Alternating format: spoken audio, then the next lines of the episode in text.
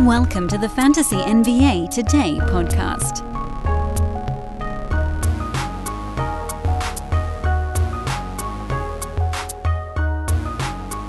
Who doesn't love a good day starting with some breaking damn news? I love a day that starts with some breaking damn news. Terry Rozier is now a member of the Miami Heat. Big news of the morning. Trade going down. We don't have to wait long these days. We had Siakam a few days ago. We got Rozier now. Good times are these. Woj and Shams duking it out just like it's trade deadline morning, even if it's two and change weeks away. The news, which I've just alerted you guys, details as I've now flashed up on the screen. Woj and Shams each tweeting some iteration of the Charlotte Hornets are trading Terry Rozier to the Miami Heat for a 2027 first round pick. And Kyle Lowry headed back to Charlotte in the first of what it feels like going to be many trades. And I don't want to get my hopes too high about this trade deadline, but the fact that we've had two pretty big ones and we're not even into February yet, well, that's got me all tickled. I am tickled pink, ladies and gentlemen. Welcome to Fantasy NBA today. This is your instant reaction episode. Uh, we'll also take the second half of the show to break down the Monday results. So you can just kind of stick around. We'll roll two shows into one. But point number one here in addition to welcoming you all to the show, welcome to Fantasy NBA Today, a sportsethos.com presentation. I am your host, Dan Besbris, at Dan Besbris on social media. Please, please, please make sure to drop a follow over on social. That has been one of our uh, greatest weapons in the growth of Sports Ethos. So I'd love to see you guys over there. And I got plenty of other things to tell you about, but I'll do that mid show because right now I know you guys want to hear what's going on with this trade. Let's start with the uh, easier side. The easier side of this trade is the Rozier side because uh, Scary Terry, as many folks know him for reasons I don't know beyond that uh, Scary and Terry rhyme, is likely to do less in Miami than he was doing in Charlotte. He's been playing for a team that's not playing for anything.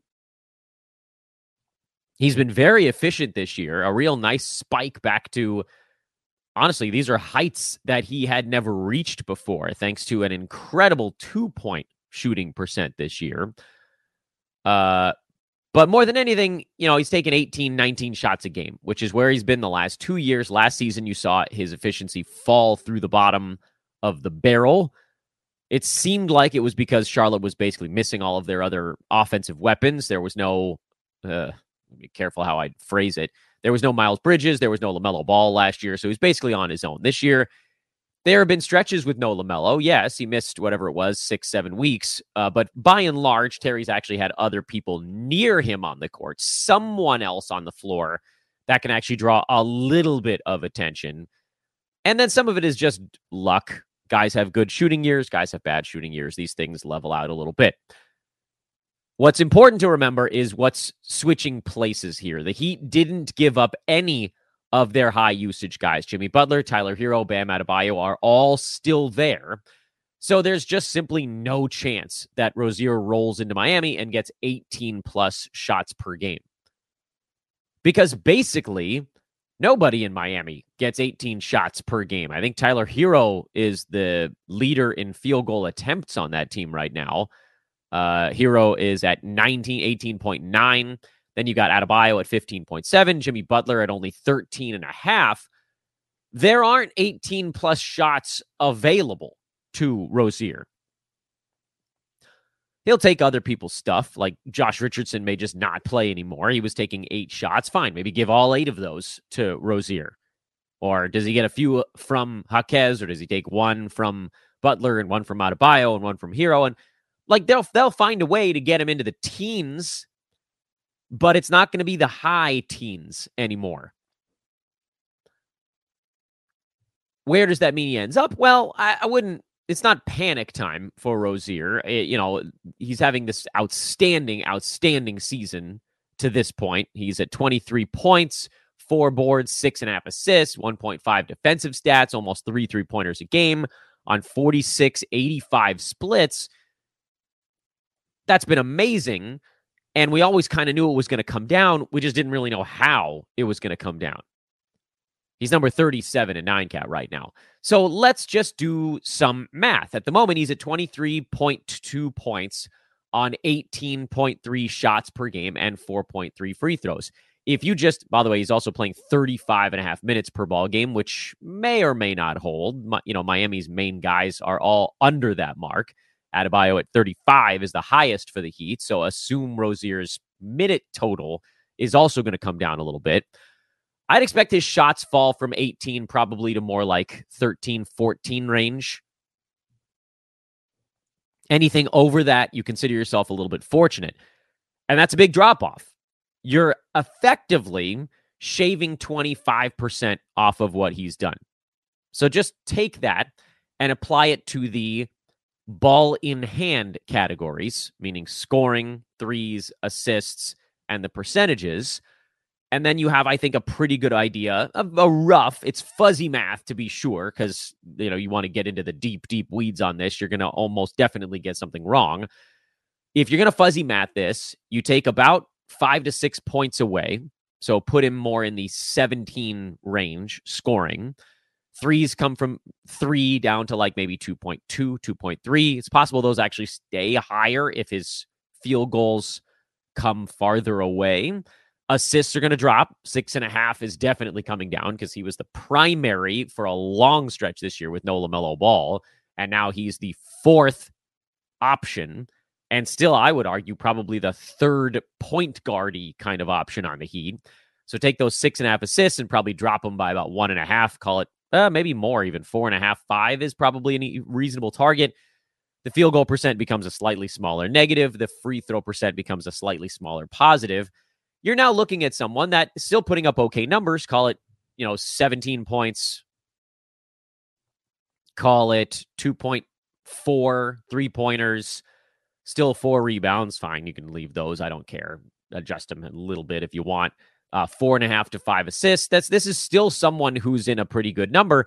But now you've basically just described D'Angelo Russell, who's at 16 and a half points, six assists, 48 78 split. So slightly lower for Rozier on one, slightly higher on the other. But you basically described D'Angelo Russell, who's number 80 on the year. Is that satisfying to you if Rozier is number 80 going forward? If your answer is no, I would counter with the following argument. Isn't it nice that you don't have to worry about him being shut down now? I thought I personally, I think this is a reasonable trade off. If you have Rozier on your fantasy team, you should be happy about this because the months of March and April are now safe.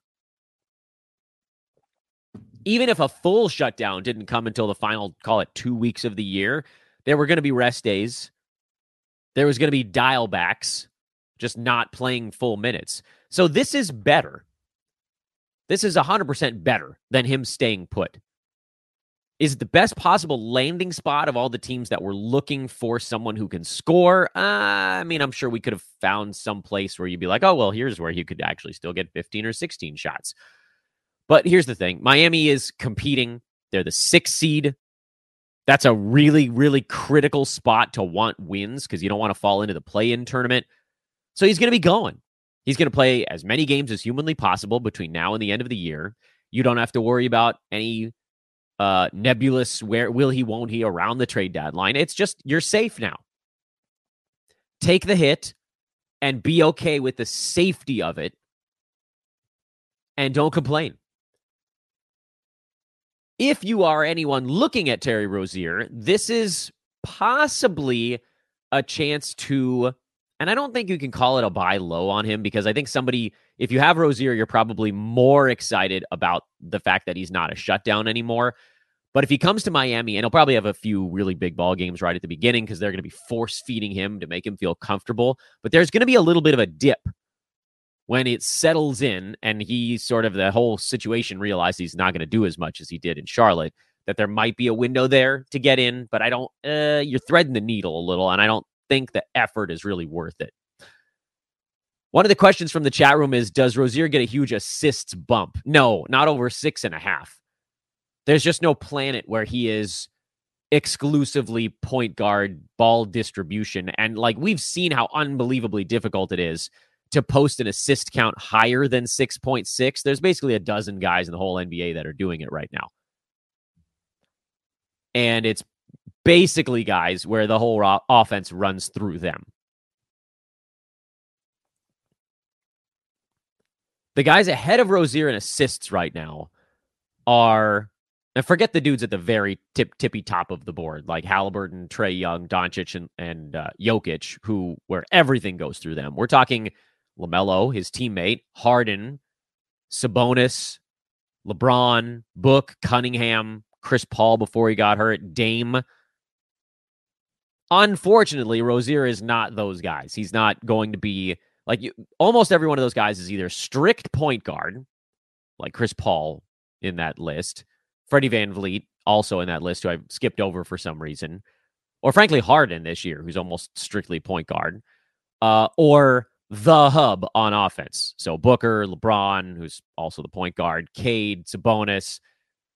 Uh, Rozier was that while LaMelo was out in Charlotte, but he is not that in Miami. It's going to be Rozier's going to be a part of a three, four headed monster that's initiating offense. It's going to be ball movement based. I think his assists actually come down from 6.6. If they stay that high, you call it a massive, massive win. And I don't think that they will. On the other side, you've got Kyle Lowry headed to Charlotte, and they've already talked about how they're going to try to shuttle him along to a new place. And if they don't, he'll probably be a victim of the buyout market, which is smaller, by the way, now. The new collective bargaining agreement says that the high apron, which is stuff that I don't completely understand, but teams that are over a particular salary threshold cannot get guys on the buyout market. So it's a smaller one. But that also means so this like created two different things. It uh these teams that are spending a ton of money uh they can't just sit back and and wait for guys to fall into their lap the way that they could in the past. But it also means that they're not well, it also means that if they actually want somebody, then they have to go trade for them. So you might see one of these really high spending teams offer up a second round pick to get someone like a Kyle Lowry before he hits a buyout market that's much narrower. There are only like five or six teams that consider themselves championship contenders that aren't over that salary threshold. But I don't care. Wherever Kyle Lowry goes, he's not going to be putting up fantasy value. So you can just ignore that basically altogether. I don't think he's going to be playing much in Charlotte, and I don't think he's going to be playing a ton wherever he ends up.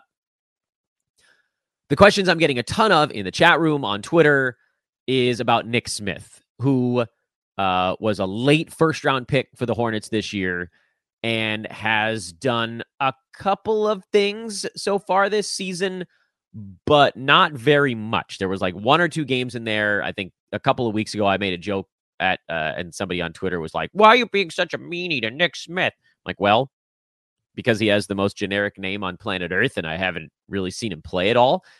Uh, he's played in 26 games so far this year, most of them uh, very limited minutes. His minutes have trended up a little bit lately. He had a 19 point game right around Christmas where he hit five three pointers. He had a 15 point game on January 8th where he hit three three pointers. But I would point out a few things uh, about Nick Smith. The main thing is that Nick Smith has played 391 basketball minutes this year and has three steals. Rutro, that's not many. That's an obscenely low number, actually. And I've got to think that that probably comes up a little bit as he figures out the NBA game. But if you're getting all hot and bothered about a Nick Smith ad in a nine cat format, I think maybe you might want to pump your brakes a little bit. Not just because his minutes are not going to be guaranteed here. And I think by the end of the trade deadline, he probably does end up playing a decent amount because Woj also tweeted, and I don't have this one on speed dial here for the uh, for those watching on video, uh, that the Hornets have basically said we're not done. We're going to be trying to amass stats. We're going to or uh, picks, I should say, not amass stats. That's what we want our fantasy guys to do. They're going to be trying to amass picks, so they'll be trading the likes of Gordon Hayward, presumably, or waiving him they're trying to move Miles Bridges because he's about to take some money.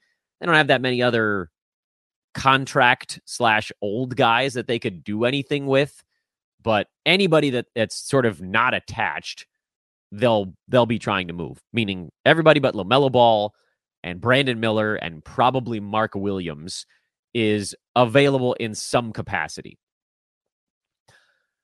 But here's the problem with all of that. We've kind of seen the Hornets with everybody out.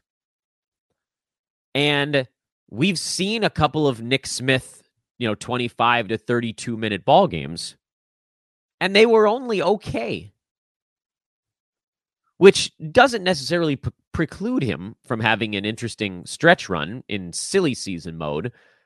But it does mean that if we're all going, oh my God, Nick Smith, it's Nick Smith, it's Nick Smith, I want us to, to look closer. Most of the time, guys playing low minutes go really, really hard in their low minutes. And so far this year, Smith in 15 minutes of ball game, he's averaging six and a half points, 1.7 rebounds, and assist and 0.4 defensive stats. And that's largely because he had like one or two games mixed in there where he blocked two or three shots, I think. He had like a two block game mixed in and a couple of ones all clustered together right at, around the turn of the year. Otherwise, and like, listen, I know the minutes are not all that high, but Nick Smith has not had a defensive stat since January the 8th. That's seven games where he's played something like 105 minutes, zero defensive stats. Do you guys know how hard it is to have nine category value with almost nothing on the defensive side? It is so hard. It is so obscenely difficult to basically just complete throwaway. And we're not talking about low, we're talking about like none. This is like Kris Dunn scoring four points a game. This is like somebody averaging like one rebound a game. It's crazy difficult to have fantasy value if you are that close to a zero in two categories. And we'll add on top of that the fact that it's not like he's going to be a field goal percent wizard, a rookie that isn't getting to the rim all the time. Field goal percent is going to be low. He's chucking threes and he has a good three point percentage so far this year, shooting 46% from downtown. Even if we very liberally assume that that could continue. Field goal percent is going to be low. And assists are probably going to be low if LaMelo Ball is upright. Would presumably they would come up a little bit as guys get put on the shelf, put in shrink wrap for the rest of the year. And I don't mean to be Captain Buzzkill or anything. Uh but like again, if you if you guys just do this exercise with me, like, how far down the board do you have to go to find the first nine category player who's averaging under one combined defensive stats per ball game? How far do you have to go? I did not prepare this before the show, so we're just doing it. KAT and Jalen Brunson are like the first two you come across that are at 1.2. But still over one. Are we guaranteed that Nick Smith won't hit one? Uh, I mean, you know, 30 minutes of ball game, he could probably get to one. But again, we're now talking about a guy who's probably going to score in the teens, very get a couple of rebounds and a few assists and very low defensive stats and very low field goal percent. We don't even really know about free throws because what is he taking like three, four the entire season or something like that? If you're relying on a young guy with uh obtuse percentages and few defensive stats, you're basically going all the way down the board to like a poor man's version of Austin, like Austin Reaves if he didn't have good percentages. I don't know that Nick Smith can get inside the top 100 as his game is currently constructed. Now, if you're again, we can do this points league argument, or we can do this nine cat, this category league argument and say, okay, if I'm punting this, this, and this, then okay, it it works. Uh, but again, it's really needle threading. I added him in a points league for whatever that's worth. You guys want to know what I'm doing, I did not add Nick Smith in any nine category formats because I don't think that his game is going to translate quickly. And like with most rookies, you're giving them three, four months to figure it out. He's only played again a few hundred minutes. That's nothing. And now the chat room is asking, Dan, what about Brandon Miller? He's also a rookie. Are you as down on him? The answer there is no. for a couple of reasons. Reason number one is that he's already played what three, two to three times as many minutes as Nick Smith in their careers to this point. The learning curve has been shortened for Miller. He's already had a number of games where he's learning the NBA speed. Also of note, we know Brandon Miller is a decent free throw shooter. He's at 82% on the year. We know he can knock down some threes. We know his field goal percent is not going to be very good. We know that in starters minutes, he's at 1.2 combined defensive stats, which isn't great, but it's not going to break you. We also know that in starters minutes, he's going to get you four rebounds, maybe a few more than that, depending on how time and playing time shakes out here. We know he's going to get you two plus assists. There's already a knowledge built in could Nick Smith get to what Brandon Miller is doing? I find it hard to believe that he can do the rebounding that Miller's at, which I know is only four in 30 minutes a ball game.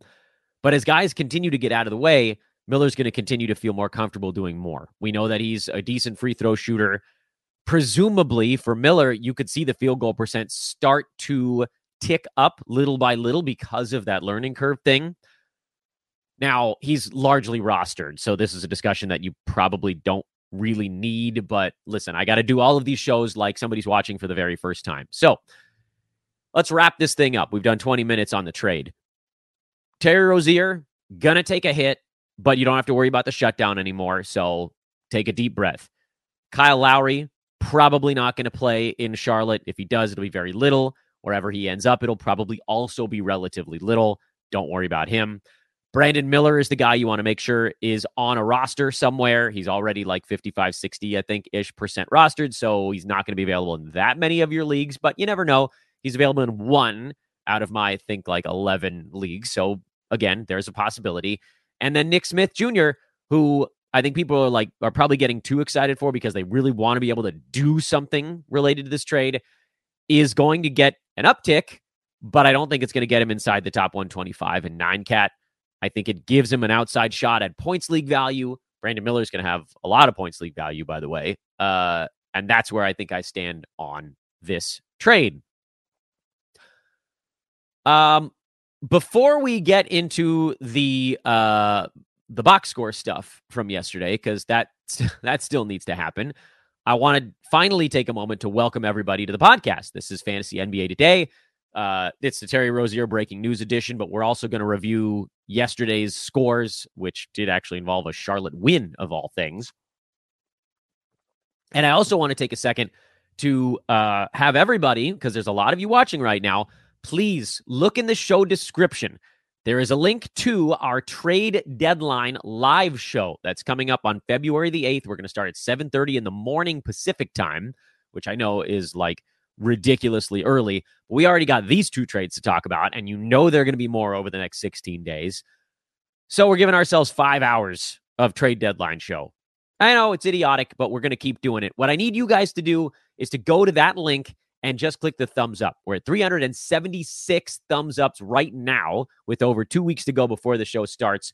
My goal was 500. I feel pretty good about us getting there but I need all of you guys to help out on that front. So please do not only like the show you're watching right now, but go like that trade deadline show.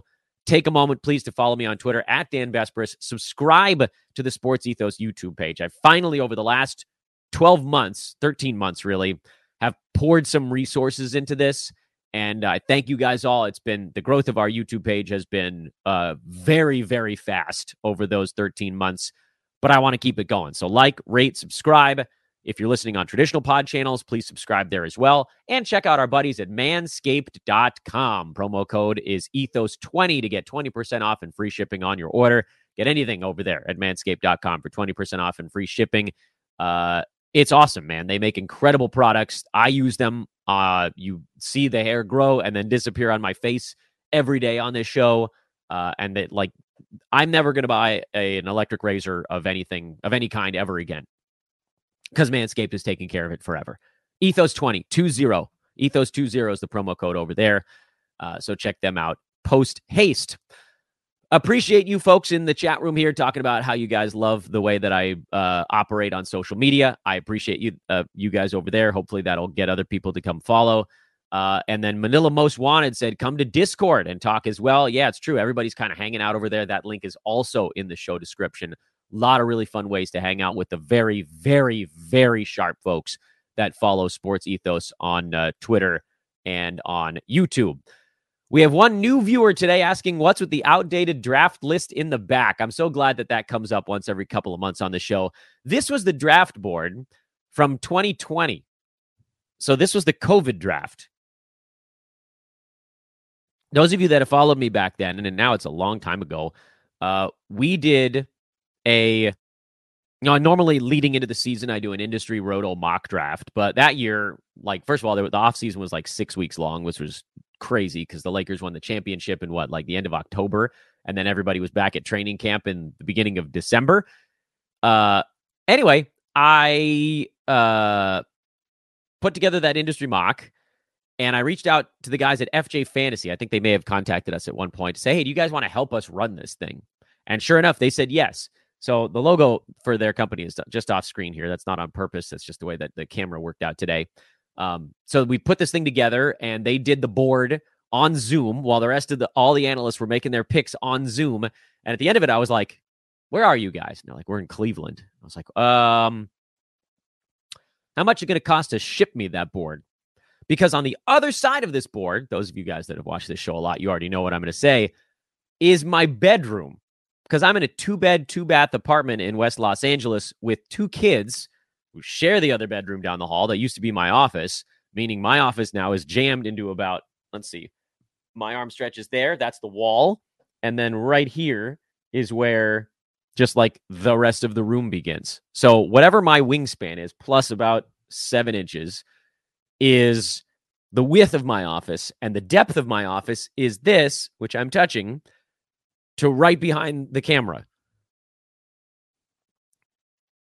I ain't got room. But anyway, that's the board. It's hilarious. You can see where certain, like LaMarcus Aldridge is right back there. There's LaMarcus.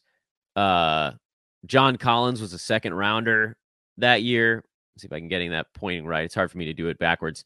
Um, so thank you. That's I always have fun talking about this silly draft board that I plan on keeping up forever because uh, every year we get farther away from it, it gets funnier, or at least I think so. I don't know. Maybe you guys disagree. Anywho, let's talk about yesterday, shall we? There's the Charlotte game. Let's start with the Charlotte game, actually, since that's a nice segue into uh, doing the breakdown. You can see Brandon Miller had a big ball game, um, mostly because of very good shooting. We're going to need him to do more in the rebounding and assist departments, but I have some confidence that he will, especially as someone like Miles Bridges maybe gets out of the way. Do they? I don't know what they do with PJ Washington. I think they just brought him back, but presumably, if they can get something for him, they would do it. So again, like you're clearing the deck here.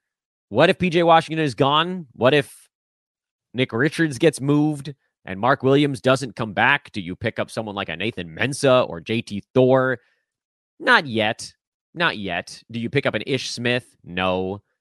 In the short term, LaMelo Ball, Miles Bridges, PJ Washington, Brandon Miller are all very reasonable plays right now. And I don't know that you, I mean, even if Nick Smith does start getting the start now with Terry Rozier gone, I don't know that immediately he makes a ton of sense anyway, uh, as we just talked about a moment ago. But also in this ball game, and it's so funny that like the headline today is uh not the fact that we had two centers score 60 or 70 points yesterday.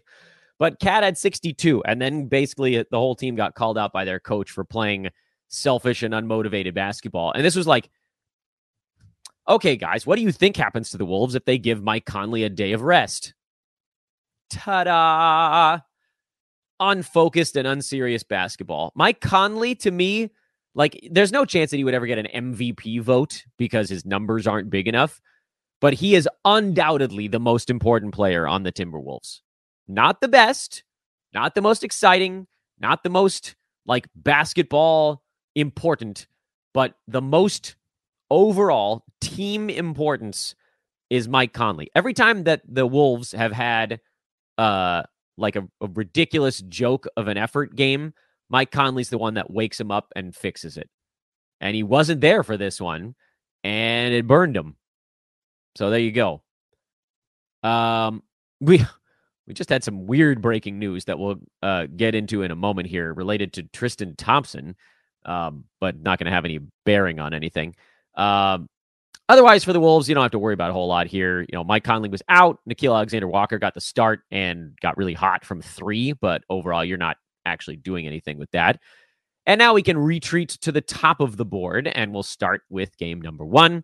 And we'll move through this stuff a little bit quick because honestly, yesterday there was like one, in my eyes, really important fantasy story, and then a lot of really big lines from people that are 100% rostered. Maybe two fantasy stories. Anyway, Milwaukee beat Detroit 122 113. It took them longer to put the Pistons away than it should have, but they ultimately got them, and that's fine. As far as Detroit goes, uh, Ausar Thompson is a guy you're keeping an eye on. He had a very bad ball game here, so I don't think you need to be out in front of it. Some folks are calling him a trade deadline stash. Yesterday, I called him, or on the show, I mentioned him as a possible trade deadline stash. And then when I broke it down, if you listen to the whole discussion on it, I think he probably profiles more as a silly season type of ad, but you never know. The problem is that Detroit just doesn't have that many veterans that they can get out of the way. Alec Burks, Bojan Bogdanovic, end of the list, at least among guys that are actually playing any kind of minutes for this team. And even if those guys are gone, that doesn't immediately guarantee that Thompson's going to play full starters minutes. I think there will be a time later this year that Thompson does get starters run, but it might be March instead of February. Isaiah Stewart had a big game off the bench, but I don't care because we know enough about his fantasy game to know that these steals and blocks are not sustainable. These might be the only ones he gets for a month, frankly. And yeah, I'm just not I'm not buying it. Sorry. I'm not buying it. Cade Cunningham, by the way, is supposed to be back in the next couple of ball games, and then Jaden Ivey and Alec Burks are each going to take a hit. Ivey's been sort of borderline in nine cat anyway, playable in points leagues, which probably does continue after Cade comes back. Almost no chance that he can maintain top 120 or better nine cat value at that point. But uh, you'll see. Cleveland beat Orlando Cavs with another blowout win. They are absolutely smashing teams right now. Eight wins in a row for the Cavs. And I get it. Not all of them have been hyper impressive. I thought this one was actually kind of an impressive win. And they didn't need to play the fourth quarter again, basically. So Donovan Mitchell just keeps putting up these colossal lines in 30 minutes a game instead of 35. He's number six uh, in nine cat still, largely because he's he remains at two steals per ball game, which I think is second or third, second because Marcus Smart was second and he ain't playing for a while. Uh, Spite is behind Shai Gilgeous-Alexander and not by much anymore in steals. Sam another eight three pointer game, and I just I for better or worse, I cannot get on board with this stream. I know that I'm probably being short sighted here or long sighted by saying I just can't do it, but you got to know that this type of production can't keep up for longer than a game or two. And I mean, I get it. He's a very good shooter. You know, he's at two and a half three pointers a game this year in 16 minutes a night. So, like, when he gets actual minutes, he's hitting four to six three pointers in that stretch. But there's just, there's so little else. And in non blowouts, he's not going to play 30 minutes. He's going to play 20 and maybe you get your two three pointers there, but there's probably not going to be a whole lot uh, beyond that. It'd be sweet if he went someplace he could play 30 minutes, but that ain't going to happen. And the Cavs love that they have shooting. So, you know, three point stream if you really need it. Dean Wade is kind of a similar story. Max Strus showing some signs here, two games in a row of 50% or better. Now we just need a whole ball game because he's a guy that needs the 34 minutes to actually get to his value. And uh, that's basically about where you leave it. No Caris LeVert. Uh, he'll be back relatively soon. Orlando has fallen on hard times. Magic are now the eight seed in the East. Remember when they were like the second or third best record? Reality has set in. They're 23 and 21, um, which again, not bad, but they've been on kind of a bad run here. Wendell Carter Jr. has regained control of the starting spot. And so now we can get back into that same old discussion with him of can he get inside the top 100? I think the answer is no. Uh, but he could potentially get kind of like back where he was last year, which, if memory serves, he was at 103 in a pretty good year. So that's probably your best case scenario. Unless a lot of things break the right way. So what does that mean? Um, Nine caddy probably should be rostered just to see how it goes. Points leagues, he almost definitely should be rostered. You can obviously move on from Goga Bitadze and Mo Wagner. That whatever that was is done. And then Jalen Suggs is another one where every time he has a decent game, I'm like, all right, I guess I can give him like another two games to see how this goes. I, I think I may be out of games on Suggs. He was very, very good at the beginning of the year. The steals have tapered off considerably. I know he had two in this ball game, but it, it just seems like he's out of gas. And I don't know if there's another way to explain it, but the defense is not the same as it was earlier this year. Maybe it's injuries piling up. Whatever it is, he's not the same. And he's way outside the top 100 for multiple weeks. I think we can probably move on. And I don't think someone else is going to be like someone will probably pick him up and then they'll probably move on too. Maybe he busts out of it after the All Star break. Maybe he just needs some time off. Uh, but I mean, Markelle Fultz is healthy. He didn't play in this ball game, but he's healthy, so he's taking minutes, and Cole Anthony's taking minutes, and it's just it's kind of too many guys right now in Orlando. Joel Embiid put up 70 on the Spurs, and it's not even the story of the night. Crazy that Terry Rozier getting traded took precedent, but from a fantasy standpoint, that is more relevant. Still, an absolute monster a game from Joel Embiid.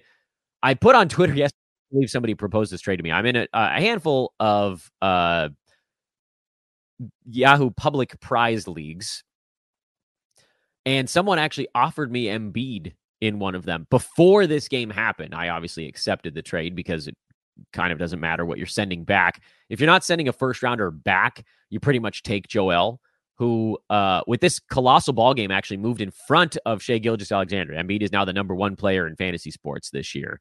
And then there's a big drop off between Shai and Jokic. But like, how ridiculous, man. This dude is ridiculous. He was great in every respect, and he did it on one turnover.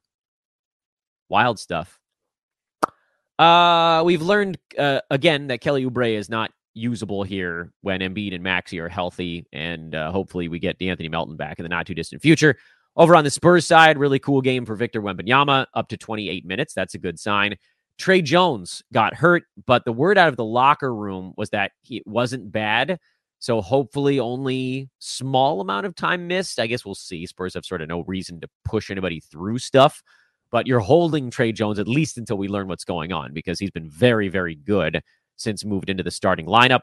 Uh, Jeremy Sochan was decent in this ball game, not great, but decent. He's been on a pretty hot run lately. And I think a lot of that has to do with having an actual point guard orchestrating that first unit. First unit's been a lot better with Tre Jones, to no one's surprise. I'm trying to do a better job of being okay with streaming hot players. And Sochan is hot right now. So go ahead and stream him while he's hot. Just realize that it may run out relatively soon. We do have some news, by the way. There's other injury news that we'll get to. Um, and we'll do that after getting through this uh, this recap here that I'm trying to get through kind of quick. Memphis is always interesting. And Santi Aldama is going to be the story, actually, fantasy wise. He was, as the games were happening last night before I saw Embiid score 71 points. The thing I was going to talk about and the, the, the thumbnail art for this game was going to be Santi Aldama, who started for Memphis. I think some of that had to do with playing against a Toronto team that doesn't have a traditional center. You'll probably see Xavier Tillman play center so they can preserve Jaren Jackson, at least until, until he gets shut down. Um, but it, now we know, at least if Aldama is healthy, that Memphis is willing to go small in the starting five against smaller teams. And in my eyes, that's actually a really big piece of news. And I was going to say, hey, we got to all go pick up Santi Aldama because if he's going to start some games, you know he's going to get like 20 some odd minutes off the bench. Even when he's a reserve, he's probably going to play 23, 24 minutes if he doesn't get hurt in this ball game as a starter, he's probably going 28 to 32 range, and you know he has fantasy value in 30. We saw that last year. We've seen it for sort of fits and starts this year. When Aldama gets 30 minutes, it's a really well-rounded line. It's points, boards, some assists, some steals, some blocks. He'll hit a three. I like him a lot as somebody to, I don't know if you want to say he's a full-blown ad right now, but he's awfully close. Now, the injury is a bummer. He was just dealing with some knee soreness. I don't like when it's sort of a nebulous, we don't know what the injury is scenario. Uh, but I like his fantasy game when he's getting minutes. And so, you know, I think if you can do it, you should try to stash Aldama. Um, but if we get a bad report, then obviously you can flip on that. And if you're s- sort of strapped for roster slots, then that's a reason why you wouldn't.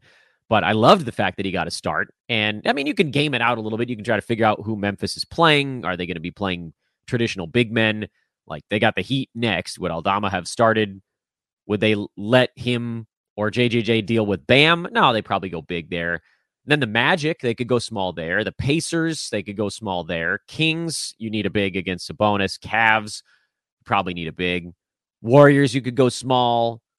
Celtics, you need a big. Knicks, you could probably go small right now, although who knows if Hartenstein. Anyway, so you're just sort of gaming it out. Like, how many of these games do you think Aldama could start? Half? That would have been good enough if he stayed healthy. So that's the whole let's get a report. If the report is, eh, you know, might play in the next one, then I'm probably adding him. I like JJJ here while he's still going. It's sort of uh, Jaren Jackson against the universe. He had a nice seven defensive stat ball game. He's up to number 41, by the way, in nine cat, and he's been amazingly healthy so far this year. I think Jaren uh, is number 32 by totals. So it actually hasn't been the disaster that everybody's claiming it's been, but it might be here in the not too distant future because there's almost no way that he gets through the whole season without a bunch of rest days and then probably a shutdown very late in the year. Still, if you can get a few more games like this, because I don't think they're shutting him down before the All Star break, and they're probably not doing it immediately after that, but you might start to see those built in rest, even on back to backs. You could probably get someone in the 40s or 50s for him right now, even. And that's, I mean, you take the loss, but again, you sort of, it's like the same thing with Rozier. You get out from the risk at the end. But if your league ends early, or if you're in Roto or whatever, you can also still play it out. Vince Williams is a start. Luke Kennard is a start. Someone was asking me my thoughts on GG Jackson, and I, I've said them a few times, but I'll repeat it very quickly. He's going to be very inconsistent. His minutes are going to be inconsistent. His scoring is going to be inconsistent. I was not on board with that one. As far as the Raptors go, they need Poeltl back because the whole center situation is. Thad Young had a nice one here, but he and Jontay Porter and and no one have been sort of alternating in three, one every three games being okay.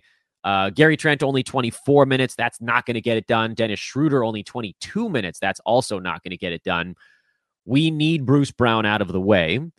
Uh, and it sounds like that's still a very distinct possibility because Scottie Barnes, RJ Barrett, Immanuel Quickley are all going to get big minutes, and Poeltl will probably play in the mid to high 20s when he comes back, which only leaves enough for a little bit else. And if Schroeder, Bruce Brown, and Trent are all fighting for the same 65 minutes, that's one too many peoples. What does that mean in terms of how you use your roster slots? They're probably both. Schroeder is the easier call here of someone you should sit on through the trade deadline because if Bruce Brown gets moved, his value comes back up to that kind of like 115 range. Gary Trent is the one where we really don't know because I need him to play 30 minutes and I also need him to get a dozen shots. And neither one of those things is a guarantee. He's a sort of traditional, you know, 15% chance it hits trade deadline stash kind of guy. Boston beat Dallas. No real surprises with the Celtics ever. Kristaps sat this one out on the back to back, so Al Horford got the fill in. Easy peasy. For Dallas, Kyrie Irving, Luka Doncic, and Dereck Lively are startable. Lively's losing some minutes to Maxi Kleber, uh, but generally we've seen that Lively can be top 100 in about 24, 25 minutes a game, which is what he played in this one. I think your actual fear with Lively is not Kleber, but the Mavs trading for a big man, which we've heard multiple times. They're on the prowl, baby. They're looking at Daniel Gafford. Uh, they might even look at someone in Charlotte if it's you're going a little bit younger there, but like a Nick Richards would be interesting. Who's only a couple years into the league. Um, who the hell else were we just talking about the other day?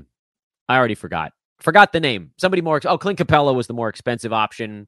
Um, I don't, I mean, Poeltl would be a slightly more expensive option if Toronto goes that direction. Be great for all of those guys' fantasy value. Uh, well, not to say great, but be fine. Uh, and then as the wings go here, it sounds like Dante Exum might be back by tomorrow for the Mavs. And nobody's really grabbed that job by the horns. Josh Green was not very good uh, in his fill in work here. Tim Hardaway Jr., I think, prefers coming off the bench. Derrick Jones Jr. is kind of hit or miss. Uh, I've said on this podcast many times, and I'll say it again. I don't think any of those these guys, including Exum, is going to be inside the top 100 rest of season. But if any of them has a shot, it would be Exum. Kevin Durant, game winner, 40 burger, second game in a row. Turns out, friends, Kevin Durant still good at basketball. He's right behind Luka Doncic, by the way, for sliding into the eight spot in nine cat. One more big ball game from KD or a slow game from Luka or Kawhi, and Durant might be your number seven player. So, uh, yeah, still good. Uh, as far as fantasy stuff goes, not a lot to take away from this game on either side. Um, in fact, zero for me to take away on the Phoenix side. Chicago, Zach LaVine out for a couple of weeks here. The guys you're wondering are is Patrick Williams playable as a starter? Is Ayo Sumo going to get enough run off the bench to play? And the answer, I think, for both of those guys is schedule play only, which is not the case this week. Chicago actually has a terrible schedule over the next through the All Star break, and like it doesn't get good again until late March. Nope, that's not right. Early March. Sorry, get my days right, you jerk. Um, so I'm kind of on the side of no, and LaVine should be back or traded by then, so we'll have some sort of closure on it. And so otherwise, uh, Coby White, Vooch, Caruso, DeRozan, those are the four you go with. Trae Young in concussion protocol, so Atlanta had to try to win another one without him. They couldn't do it. Sacramento just has too much firepower. And this one, it came from who? Harrison Barnes?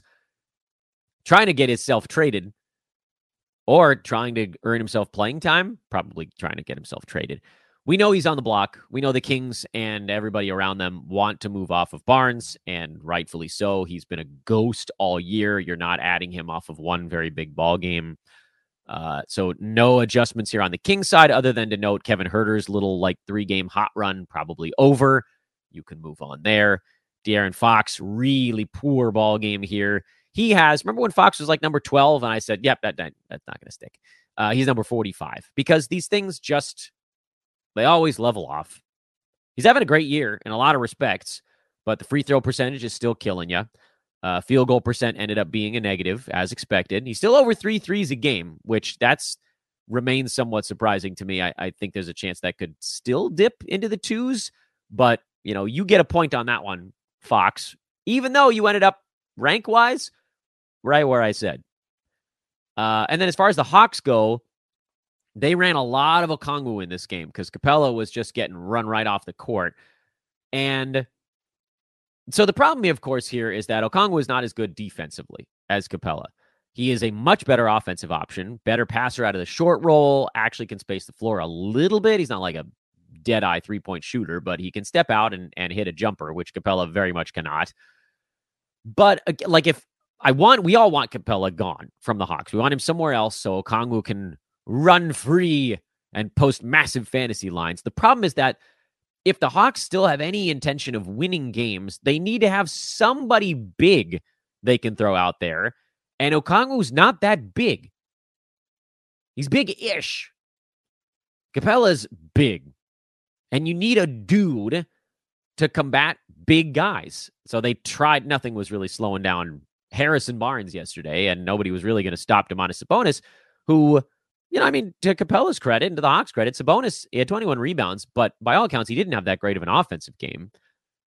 What do the Hawks do if they run up against anybody with size and all they have is Okongwu? They'll just get steamrolled. Of course, the other side of this is Hawks pull the plug and rebuild.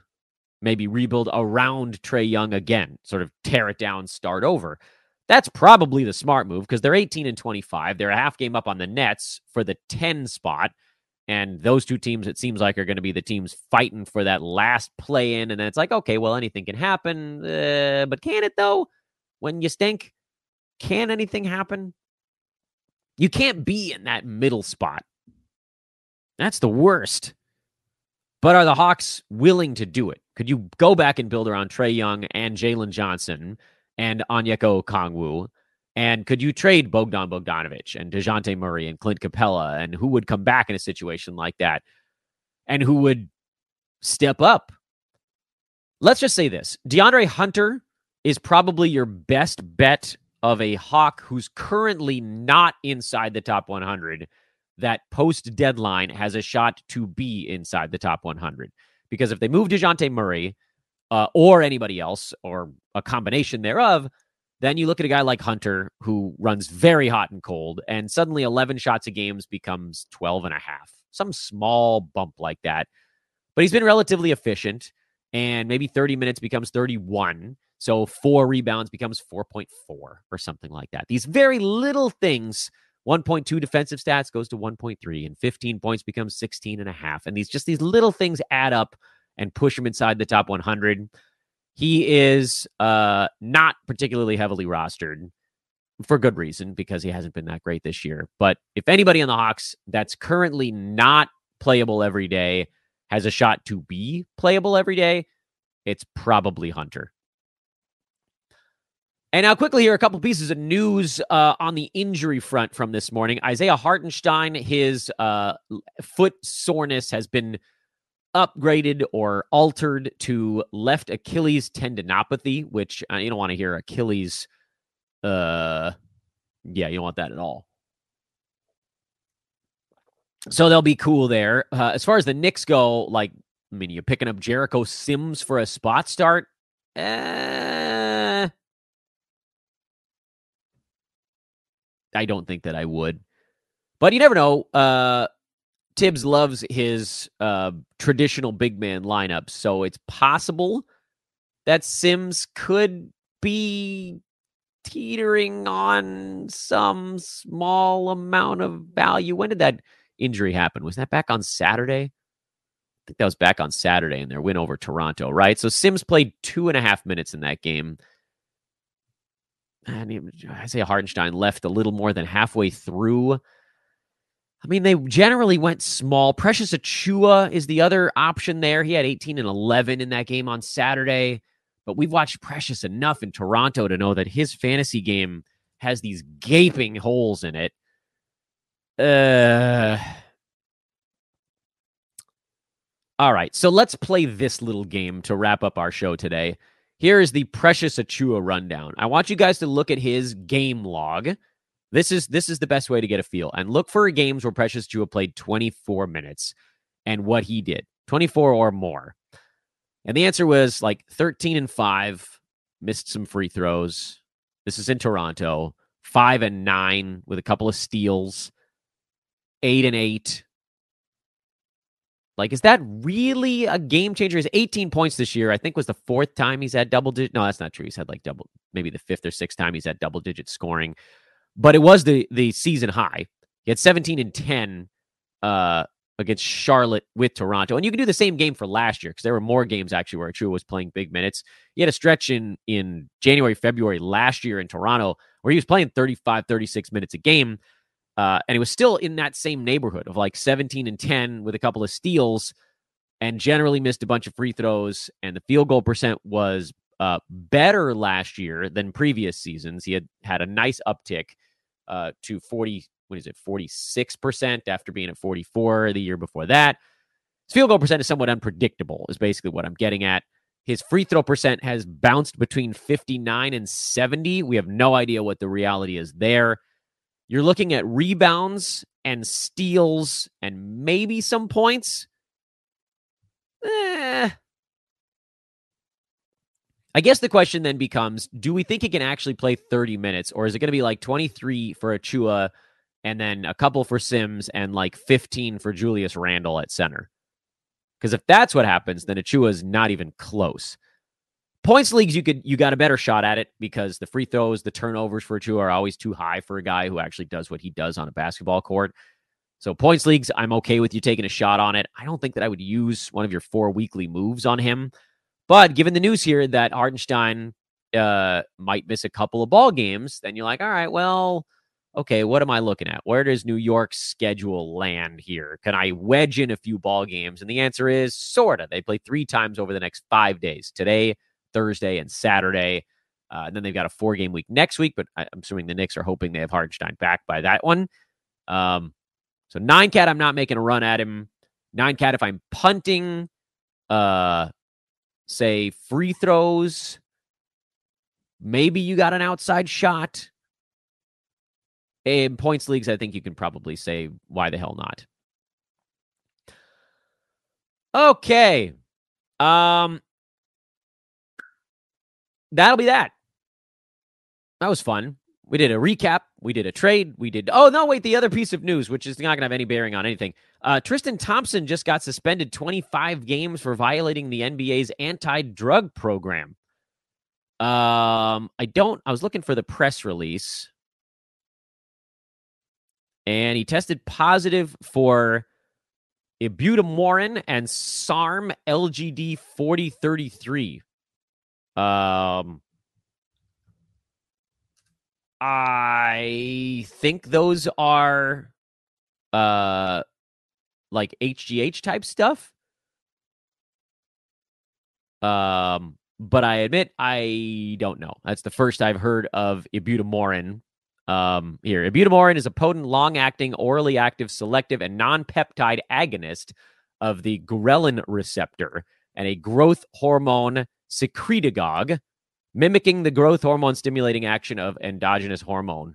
Okay, so it is a is a hormone replacement deal. So that's um that's sort of HGH adjacent, it would appear. Um, and then SARM LGD. That's what I mean. Now we're just making things up. SARM LGD. What the hell is that?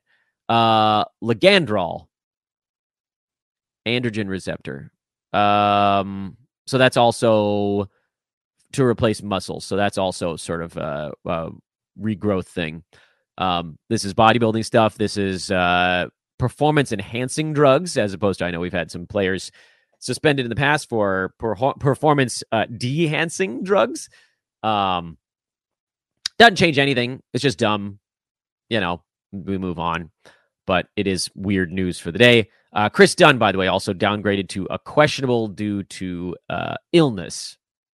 You might get one game out of Keyonte George from that one, or, you know, who knows.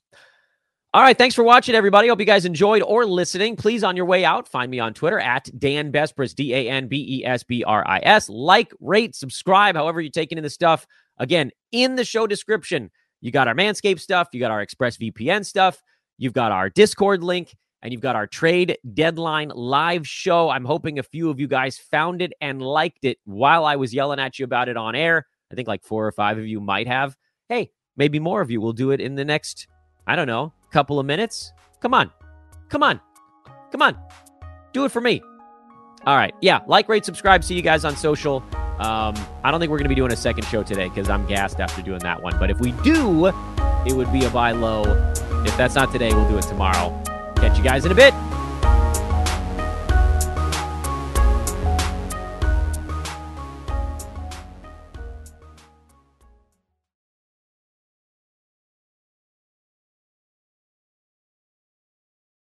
For the ones who work hard to ensure their crew can always go the extra mile, and the ones who get in early so everyone can go home on time, there's Grainger, offering professional grade supplies backed by product experts so you can quickly and easily find what you need. Plus, you can count on access to a committed team ready to go the extra mile for you. Call, clickgrainger.com, or just stop by. Grainger, for the ones who get it done.